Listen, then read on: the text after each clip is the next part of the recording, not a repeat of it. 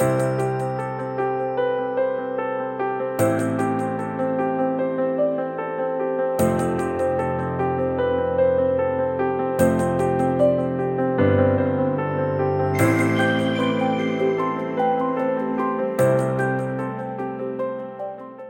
know, so all of us have a family. All of us grew up in a family. Some of us, our families that we grew up in, we love. We love our families. We have great memories with the family that you grew up in. You have memories of holidays and traditions and family trips. And for some of us, our family is the place of our deepest joy, it's the place of our deepest happiness. For others of us, you wish you got a different family. You wish that you grew up in a different family. Maybe for you, you, you, grew up in a broken home and you spent much of your childhood or teenage years going in between houses of your parents or spending time at a friend's house and sitting around their table and thinking, I wish my family was more like this. And so for you, your, your family is one of deep pain, of regret. There's places in those relationships that you wish you could have a do over in. There's conversations, things that you said, things that were said to you that you wish you could go back and replay those things. And you think, I would do something differently. I would, I would make a different choice in my family. But the reality is, is that all of us come from somewhere. And, and that family that we come from, as we're going to see in this series, has an enormous impact on our future family. See, the thing is, for many of us, we think, I wish I could change where I came from. But many of us don't realize we can actually change where we're going. And so, in this series that we've called Future Family, what we're looking at is how do you rewrite, how do you build a future family that has the best of what you grew up with, but also is maybe a little bit different. And, and so, in this series, we're going to look at a, a variety of different things when it comes to family and relationships. But one of the things I want us to see is how powerful our family and relationships are. And so, to start this series, we're going to ask a, a simple question where we're going today. What is the goal of your family? What is the goal of your family? Think for a moment, what was the goal of the family you grew up in? Could you define it? Can you look back on the family that you grew up in and define the goal of the family you grew up in? See, the thing is, is that all of us have a goal. As a parent, you have a goal. As a grandparent, you have a goal. As some of us will call this our parenting philosophy or our, or our grandparenting philosophy. But I love what comedian Dustin Nickerson says about parenting. Take a look at this video. Sometimes non parents will ask these ridiculous questions, you know, like, Dustin, what would you say is your parenting philosophy? Survival? What do you want me to say? What's my parenting philosophy? We do not negotiate with terrorists. That's it. That's. That's a good philosophy. I mean, I can resonate with that. But the thing is, here's the thing about parenting philosophies and parenting goals is everybody has one. And, and here's how you know because you have arguments when it doesn't go your way. You get frustrated, if you're a parent, you get frustrated when, when your toddler or your teenager doesn't fulfill your parenting goal. If you're a grandparent, you get frustrated when your kids or your grandkids or the person your kid is married to doesn't do what you want them to do. We get frustrated about that. But here's the thing almost none of us ever articulate what our goal is. But, but here's the thing you're going after your goal with as much energy as you can muster. You are doing everything in your power to fulfill the goal that you have that you've never told anybody about. And growing up, your parents had a goal, whether they articulated it or not. Here, here are a couple of examples uh, of some of the family goals. For some, the goal is to simply have fun. To not be too serious in your family. It's to just have fun. For, for some married couples, it's simply to survive. It's simply to, it's not necessarily about being happy, it's just staying married. That's just the goal. For some, their aim as a parent is for their kids to grow up and have everything they didn't have. You ever heard a parent say that? I just want to give my kid everything I didn't have. For some parents, their goal is for their kids to just not do anything stupid or embarrassing. You just think, I, I just want you to survive. Just get to 18. Just don't. Or maybe you've said this just don't embarrass me. Maybe your parents told you that. Just don't embarrass me. For some, because of a background of abuse or abandonment, the goal is to be as close as possible in your family. To maybe have a relationship with your child that you didn't have with your parents. In some families, the goal is simply to keep the peace. There's always somebody in the family that sets everything off. They set every single family gathering off. Everybody walks on eggshells around them. Maybe it's an addiction that people are walking around that they just don't talk about. And so, for some families, the goal is to simply never face this one topic or conversation or person. So you just keep the peace. And you sit there and you think, when are we going to talk about this? When are we actually going to like say something about this? But it's the thing you don't talk about.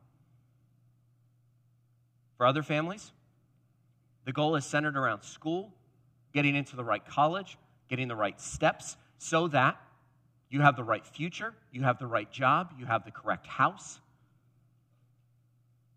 For others, it's all about sports. It's all about scholarships. It's all about winning. I see this with tons of dads. I, I remember it, when, when our kids first started playing sports, and uh, when we, we really held off on, on, sports with our kids. And so I remember our, our, boys were eight and nine years old, and they started playing baseball, and the dad said, Man, your, your kids are so far behind. And I stood there and I was watching his son and my sons and, and my three sons. They'd never played baseball before in their life, and they were better than this kid's this, this dad's kid. And, and he said, You know, we've been going to baseball camp since he was five. And I said, Why? He goes, He's, he's going to go pro. you, you know what the funny thing is? Here, here's, here's the thing almost every dad standing on a sideline thinks their kid's going to go pro, thinks their kid is going to get a full ride. Like less than 0.0001% of people go pro. But how many people in our lives think if, if you don't, if my kid doesn't get the right GPA, if my kid doesn't get the right scholarship, if I don't hurry up and get them in the right classes, and here's what happens in our families. You ready? That becomes the entire goal. And do you know why that becomes the goal? Here's the sneaky thing. We say as parents, it's for my kids. I want my kid to have this great life. But actually, it's so that we can go to the next barbecue with our friends and be like, hey, so my, my kid got a full ride for academics. My kid got this scholarship. It, it's actually about us as parents. It's actually about us as grandparents. It really has nothing to do with them. It's really sneaky how that happens. So here's, here's the question as we start this series. For your family, what's your goal? If you're not sure what it is, maybe you can articulate what the goal was of the family you grew up in because there is a very good chance you are either continuing that or you are rebelling as hard as you can against that. Thinking my family's not going to be like that. See, here's the second sneaky question Is it the right goal? Is it the right goal? Because make no mistake, whatever goal you have for your family and relationships, you are sacrificing for that. You are sacrificing. I've watched countless families sacrifice their family on the altar of standing on the sideline of a field. You are sacrificing for that. You're potentially sacrificing relationships with friends, with your kids to push them. See, we have to step back as we start this series. We have to step back to ask one, what is the goal of what I'm trying to do? And the second one is, is it even the right goal? Like, if I get it, will I even be happy with it? Will I want it? See, and here's the thing I think that most families, most parents, most grandparents, we go after the wrong goal and we figure it out too late. We figure it out too late. But the whole point of this series is that it's not actually too late to change your future family. See, in the passage that we read earlier in Luke 15, Jesus tells a story that actually gets into what the goal of family is.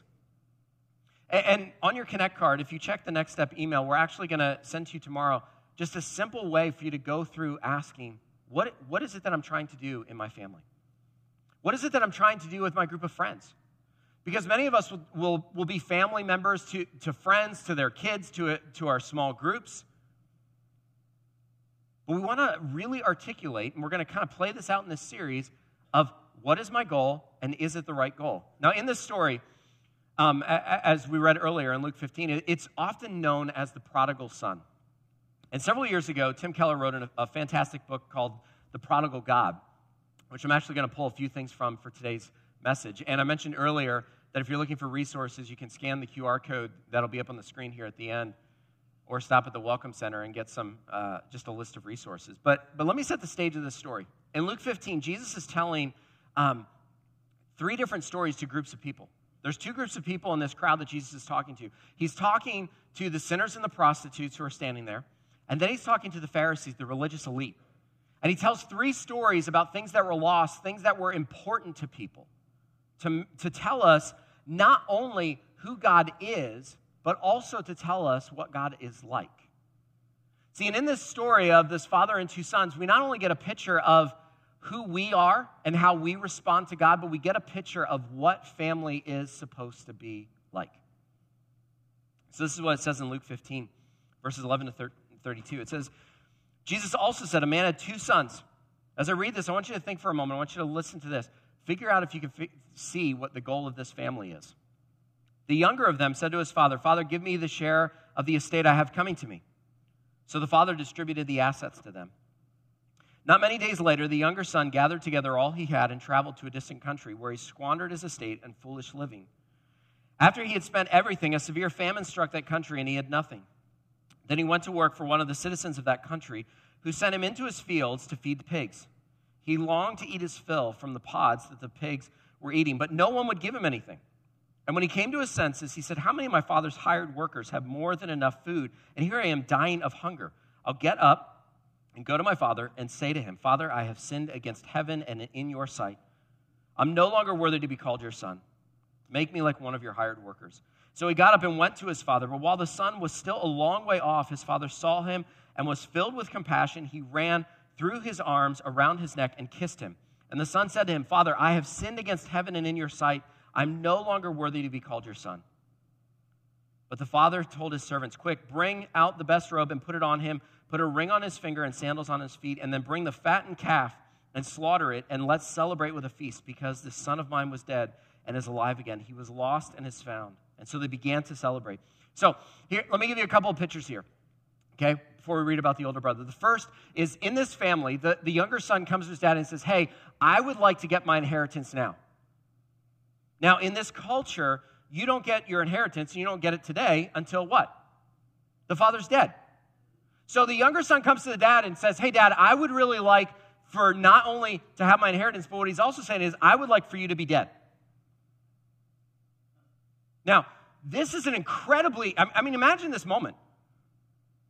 I mean, maybe you in your just teenage angst at some point said to your parents, like, I wish you weren't around. Maybe you've had that thought about a family member. But in this culture, the older son would get two thirds of the estate, and the younger son and any remaining siblings would get what's left. Now, to be able to give the younger son his one third, the father would have to sell off land. Now, if you sell things quickly, what happens? You sell it at a loss. You don't get, you don't get your best price. It's not like the father could just be like, hey, let me pull up my app and just get my stocks here and just send it to you. And like, that's totally fine. No, this would take time for the father to do this. Now, in this culture, even the sinners and the prostitutes who are hearing this story would be just aghast at the audacity of the son to say this. Because basically, what the son is saying is, I no longer want to be in this family, I just want to get what's mine. And so the younger son gets it. And, and here's what I want you to miss about the father the father because we just think of the Father's grace, as we're going to see, as, as Him running out to His Son. But the Father's grace is also seen in how He lets His Son go. See, the Father's grace and compassion is also saying, okay, you can have that. See, one of the hardest things uh, as a parent is to watch your kids make a decision and think, I know exactly how this is going to end. And let it happen. and not step in. And so the father says, okay. So the son takes his money. And, and don't miss this. The younger son, in this story, when Jesus is telling this, he's, he's pointing the younger son towards the sinners and the prostitutes. And he's saying, you know, th- this is this group. And it's easy to see the younger son in a family. It's easy to see that in our lives. It's easy to see, you know, this is when we go out and we sin and, and we, you know, go after what's mine. And, you know, I, I want to get, I want to get my life. Nobody can tell me what authority is. No one can tell me what to do. I'm going to, you know, in our culture, we talk a lot about like self discovery. I'm going to discover who I am. Like, this is what the younger son's doing. But don't miss this as a, as a parent or a grandparent or as a friend. Sometimes to find God, people have to go to a far off place. Sometimes to find God, people have to go to a place and hit, hit rock bottom. And some of us, when you think about your family, whether the family you're in, the family you grew up in, you can pick out the younger brothers. Maybe you're the younger brother. You're, you're, the, you're the one that caused the problems in the family. You broke the rules. Maybe you're the child that your parents made rules for. Like they made family rules because of you. That's the younger brother. And it's easy to look at the younger brother and be like, well, yeah, that, you know, that, that kid's a mess. That guy's a mess.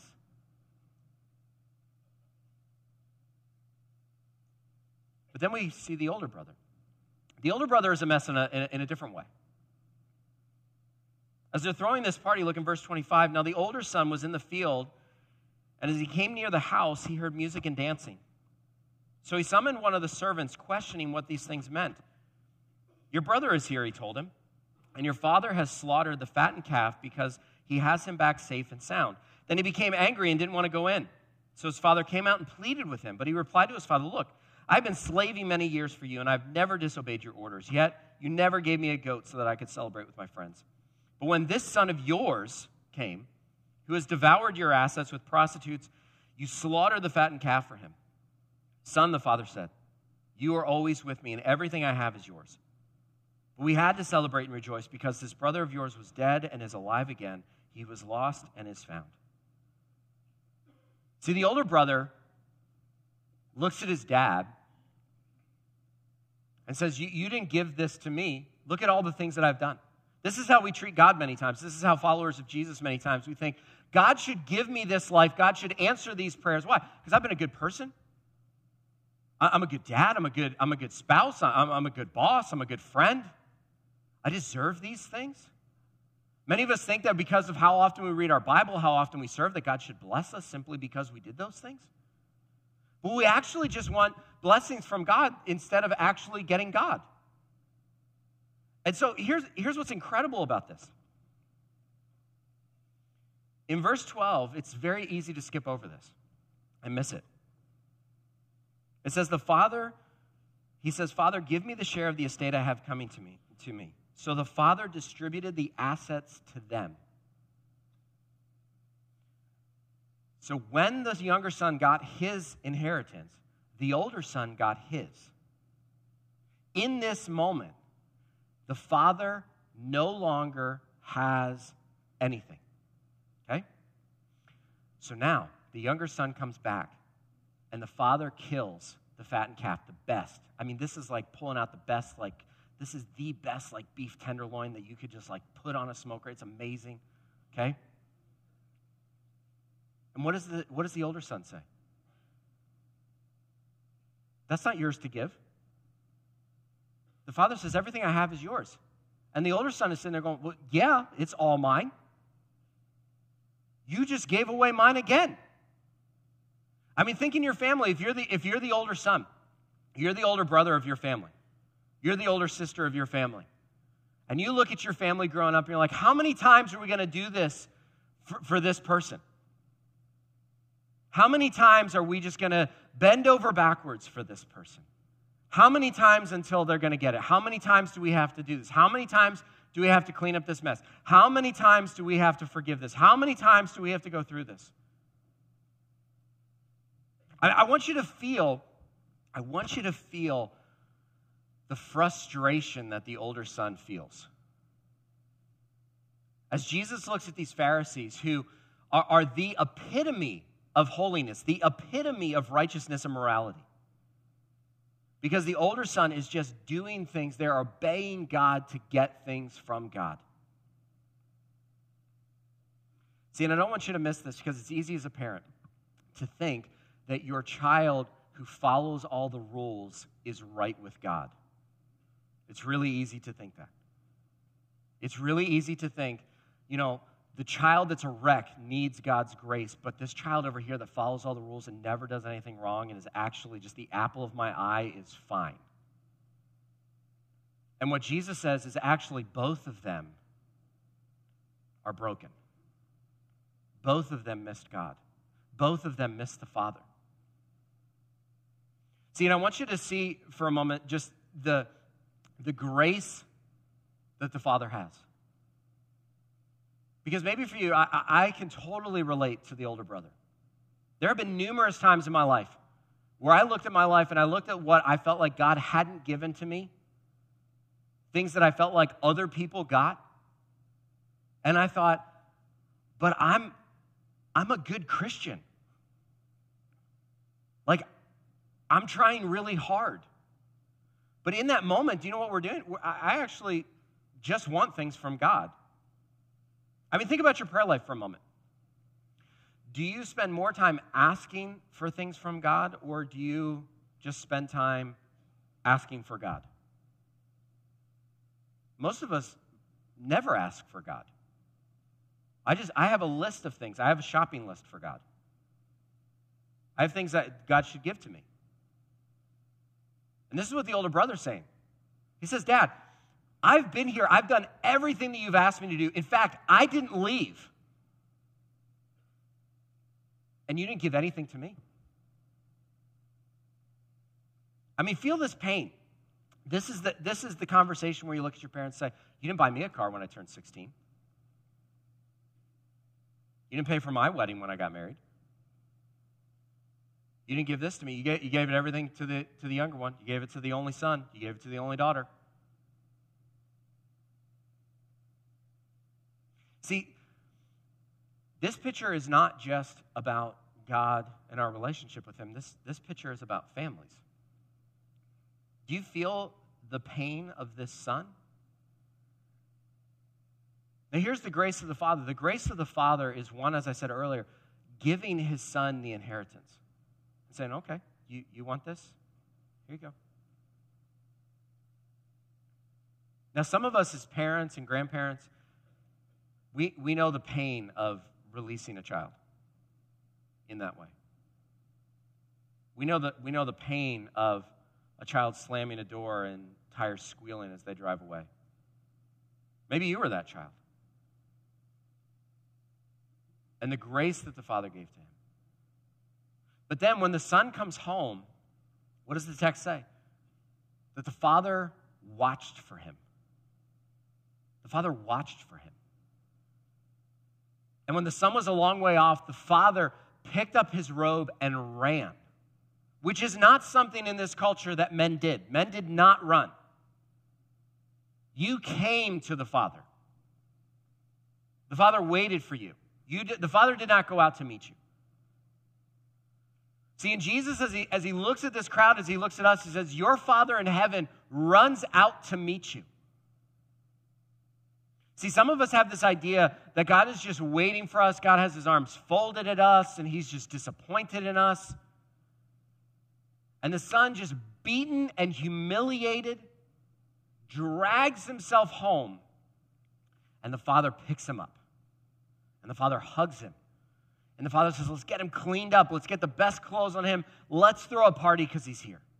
Notice what the father doesn't say. Oh, you want to come back? Oh, you're hungry. You realized it was great here. You realized that maybe I wasn't the worst parent ever. What does the father not? The father doesn't, doesn't tell him anything about what, the interaction. See, but here's our picture of God. Our picture of God is that God is just going to remind us of everything that we did wrong. Like, I remember growing up as a kid just thinking, man, like, God is just waiting to be like, oh, yeah? Do you remember? Do you remember when you did this? But no, the Father, God the Father just, He remembers no more.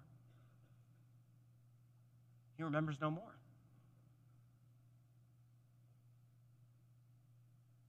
He doesn't say, hey, let's see if you're sincerely sorry.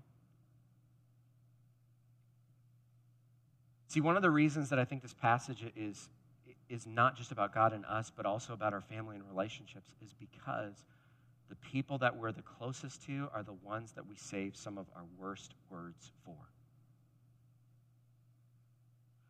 Like, as a dad, as a, as a my personality, I, I, love justice. I love when people get justice and get what's coming to them. I love that. Like, I feel so comforted in that. Okay? I, I have no problem confessing that. And, and it makes total sense to me when people get what they deserve, even when I get what I deserve. It makes total sense to me. I read through this text and I think, man, this was like the dad moment. Like the speech that I would have for this kid, man, I, it would have been rehearsed. It would have been amazing. I would have had a PowerPoint and like, uh, you know, an object lesson. I would have had it all.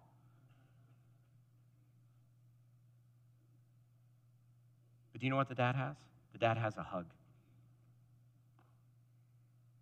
That's what the Father has for him. He's a hug.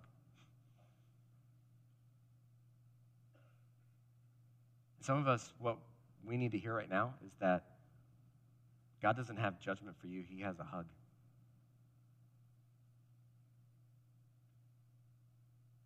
He has a hug for you. He has a, he has a, a kiss. He has an embrace. But the father's not done because he goes in and he throws the party and his son stands out. The older son stands out there. Yeah, I just imagine him with his arms folded. Like, have you ever been so mad that, like, you couldn't enjoy the moment somewhere? I have. I've ruined, I've ruined events for people because I couldn't enjoy the moment. Like, I, the older son makes so much sense to me. Okay? I, I totally understand the older son. Following rules, justice, he didn't get what he deserved. I'm not going in there because this party's not for me. I sh- you didn't give me a goat. A goat. A goat. This, he is upset because he didn't get a goat. I, this makes the older brother makes so much sense to me. I, I, I feel his pain, and I just think, man, like you should have gotten the goat. I mean, he's going to be on a counselor's couch. Like, I just wanted a goat. Like, I mean, that's and he stands out there with his arms folded, and the dad goes out and says, Will you come in? I can't come in. Do you know why he can't come in? It's not because the son came home, because the brother, this older son, has already said he won't go in. He's already said he's mad. And when you're justice, when you're justice oriented, and when you say I'm mad and I can't do something, you can't do it. Like you, you will die not doing it. Okay? And the father says, But your, your brother's back. And then the father says, Everything I have is yours. Which, as the older son, I would be thinking, Yeah, it is. Yeah, it is mine now. And you just keep giving it to this kid. But do you know what the father does? The father invites him to come back in. And then he says, I'll be in there. He doesn't force him to come in. I mean, how many times in families do we force people to do what we want?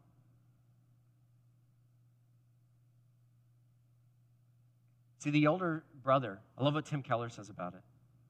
He says, as long as you're trying to earn your salvation by controlling God through goodness, you will never be sure you, are, you have been good enough for Him.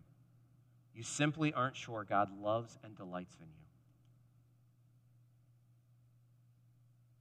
See, the reason I've always resonated with the older brother is because I, it's very easy for me to read the Bible and read verses like John 3:16 that says, "For God so loved the world."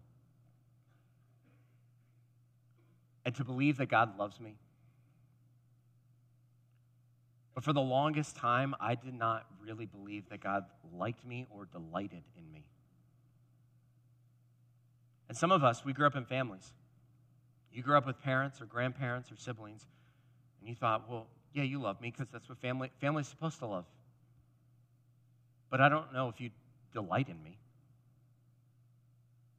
And so then when we go to God, we think, well, yeah, God, God is supposed to love me. But I don't know if God delights in me. I don't know if God smiles at me. Does God laugh with me? Does God enjoy me? And the father stands there with the older son. And this is what's running through the older son's mind. Do you enjoy me? Do you delight in me? Do you like me? You don't throw me a party. See, and both of them miss the Father. See, in the story, do, do, you see do you see yourself in, in this family? Do you see do you see the people in your family, the makeup of your family? Do you see who you are? See, here's who the, who the Father is. This is what he does. The Father gives grace and mercy to his kids. The Father's grace, his compassion of releasing his kids, of giving them space. When the son came home, gives him grace, he doesn't remind it. See, if you're taking notes, I want you to write this down that the goal of family and relationships is to reflect the heart of God. The goal of family and relationships is to reflect the heart of God. See, when you're a follower of Jesus, when people look at the way that you treat those around you, the people closest to you, they should look at your life, the way that you treat them, and they should think, that's what God is like. And whether you believe that they're doing that or not, they actually are. If you're a parent, your kids watch the way that you parent. My kids watch the way that I parent, and I'm communicating to them this is what God as a father is like. This is what I believe God as a father is like. So, what's the heart of God? What's that look like? So we see it in the Father, like I said already. He lets his kids choose their way. He pursues them, he goes after them. He goes out to the young son to meet him. He goes out to the older son who refuses to come into the party. He could, he could sit in the party and be like, you know what? If my older son doesn't want to come in, if he wants to miss this fun, like that's him. That's his choice. I'm not going to go get him. But instead, he goes out and says, Come in. He watches for his kids. He gives them space when they demand it. He's generous to them. Here's a big one His love and attachment to them is not based on them. See, this is a big one as we think about God and how we relate to God and then how we relate in our families. But when a relationship is ruptured in the story, the father moves to repair it. The father moves to repair it. He doesn't wait for the other person to come repair it. See, when we sin, when we go off to a faraway land in our own lives, God comes to meet us. When we rupture a relationship with God, He sends Jesus to come and make it right. The Apostle Paul in Romans said that before we knew we were sinners, Christ died for us. Before we knew the relationship with God was ruptured, Christ rescued us to repair that relationship. The goal of family and relationships is to reflect the heart of God. Not the justice of God, not the discipline of God, the heart of God. So here's my question for you as a parent and as a grandparent. Does your parenting, does your grandparenting, does your relationships reveal the heart of God? Does it reveal the heart of God? Does it reflect the heart of God? See, if you're not a follower of Jesus, you don't have to do this, but I think your relationships would actually improve if you did. So here's a couple of ideas on, on what this looks like. As I mentioned earlier, if you check the next step email box, we're going to send you tomorrow just how to walk through this. But here's a couple of ways. In relationships, the heart of God, reflecting the heart of God, gives people space to go to a faraway land. It's generous. It moves towards the other people in the relationship, not away from them. When a relationship is ruptured, it repairs it. it reconnects the relationship. Think about discipline for a second and disciplining a child. When you discipline your child, does your child think this is what God's discipline is like? Let me give you an example. I remember when we first had kids, and, and, and you know, 10 years ago, you know, was, you know, giving your kids timeouts. Everyone was talking about spankings and if you should give spankings and things like that. See, as a parent, it's easy to fall into the trap of disciplining out of frustration and for quickness. Let me ask you something. Can you imagine putting, can you imagine God putting you in timeout?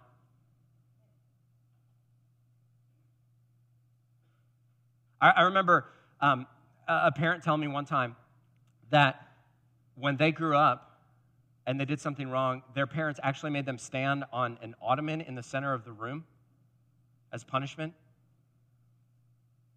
And I just thought, I can't imagine God making you stand on something as punishment.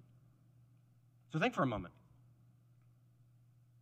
Does your discipline of your kids reflect the heart of God? Does it look like the Father in Luke 15?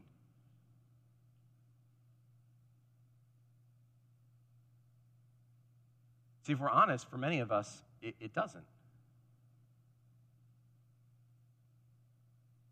See, just have a hard time picturing God just saying, you know what, go to your room and cry it out.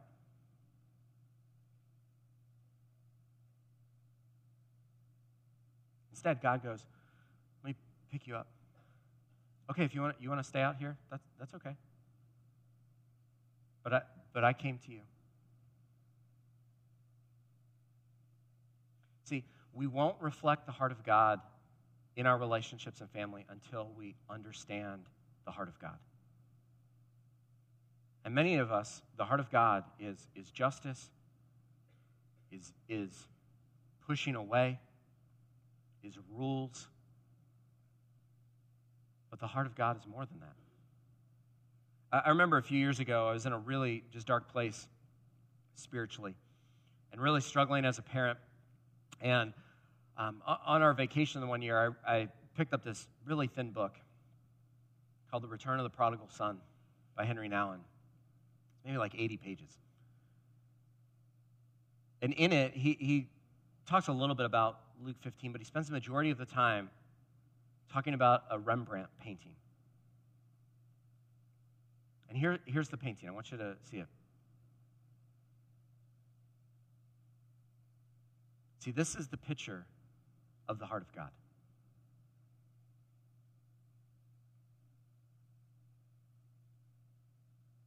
So I want you to notice first, in your relationship with God, if you are like the younger son or the older son.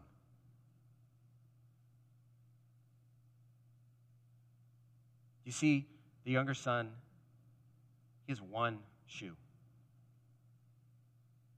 And for some of us in our relationship with God, that, that's exactly, we are just dirty, broken, humiliated. He has no pride. You see the older son right next to him? I mean, he's just very piously looking down.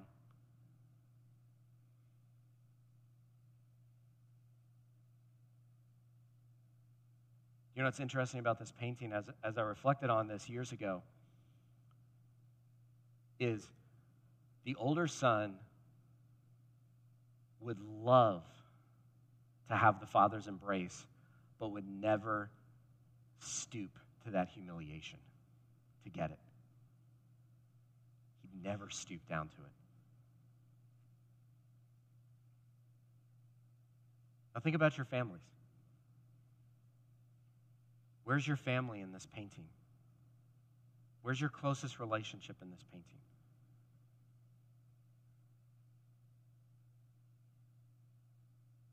For some, you're, you're the dad waiting for the child to come home. You're, you're the heartbroken parent waiting, standing on the porch, scanning the horizon, picking up your phone every time, hoping, or maybe even dreading a call. wondering if it's another just mistake, another rock bottom.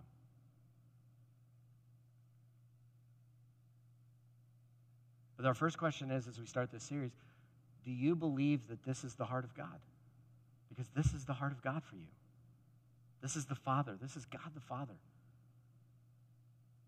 who wraps around you. This is what we fall on.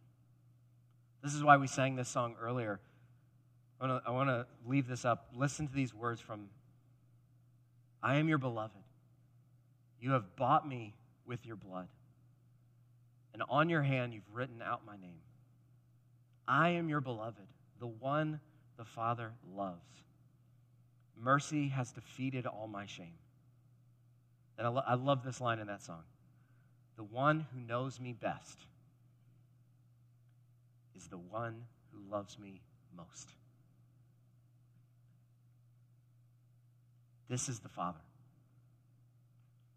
This is the Father.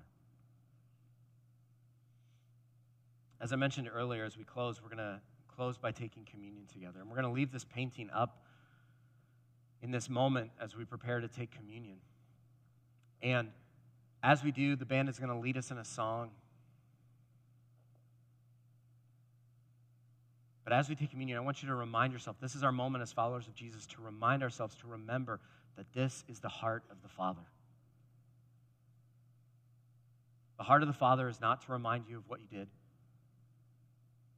The heart of the Father is not to bring your worst mistakes back up. The heart of the Father is a hug, is an embrace. And so I want to invite you when you're ready, you can come forward down these aisles and, and get communion and go around the sides. And when you get back to your seats, I want to encourage you to, to continue to sing with us. In a few moments after we all get communion, Jerry, one of our elders, is going to lead us through communion in this moment. And so I want to just give you a moment right where you're at to just take a moment. Maybe for you, you need to remind yourself, you need to say, God, like I had to many years ago, God, help me to believe that you are the Father who delights in me. Or maybe for you, you're at a place where you're the, you're the younger son, you're humiliated, you're broken. You've gone to a far off land, or you have a, you have a child, you have a friend in a far off land.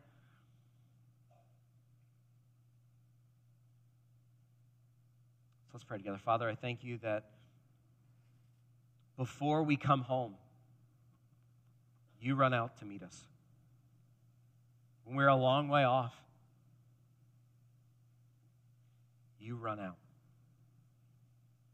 God, I thank you that when we're standing on the side with our arms folded and we're mad and we're frustrated and we're angry because we didn't get from you what we think we should get from you, God, I thank you that you come out to meet us.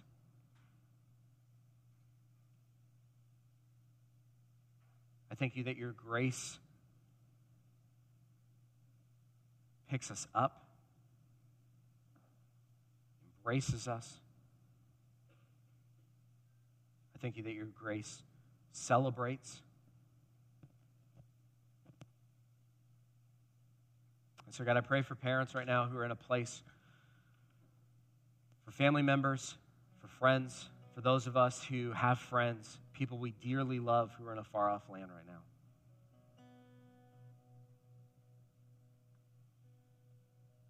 God, may we have your heart for them.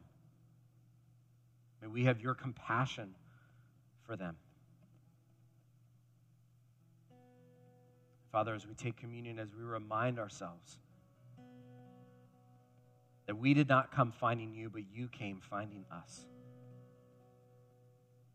in your grace and in your love and compassion. In your name, amen.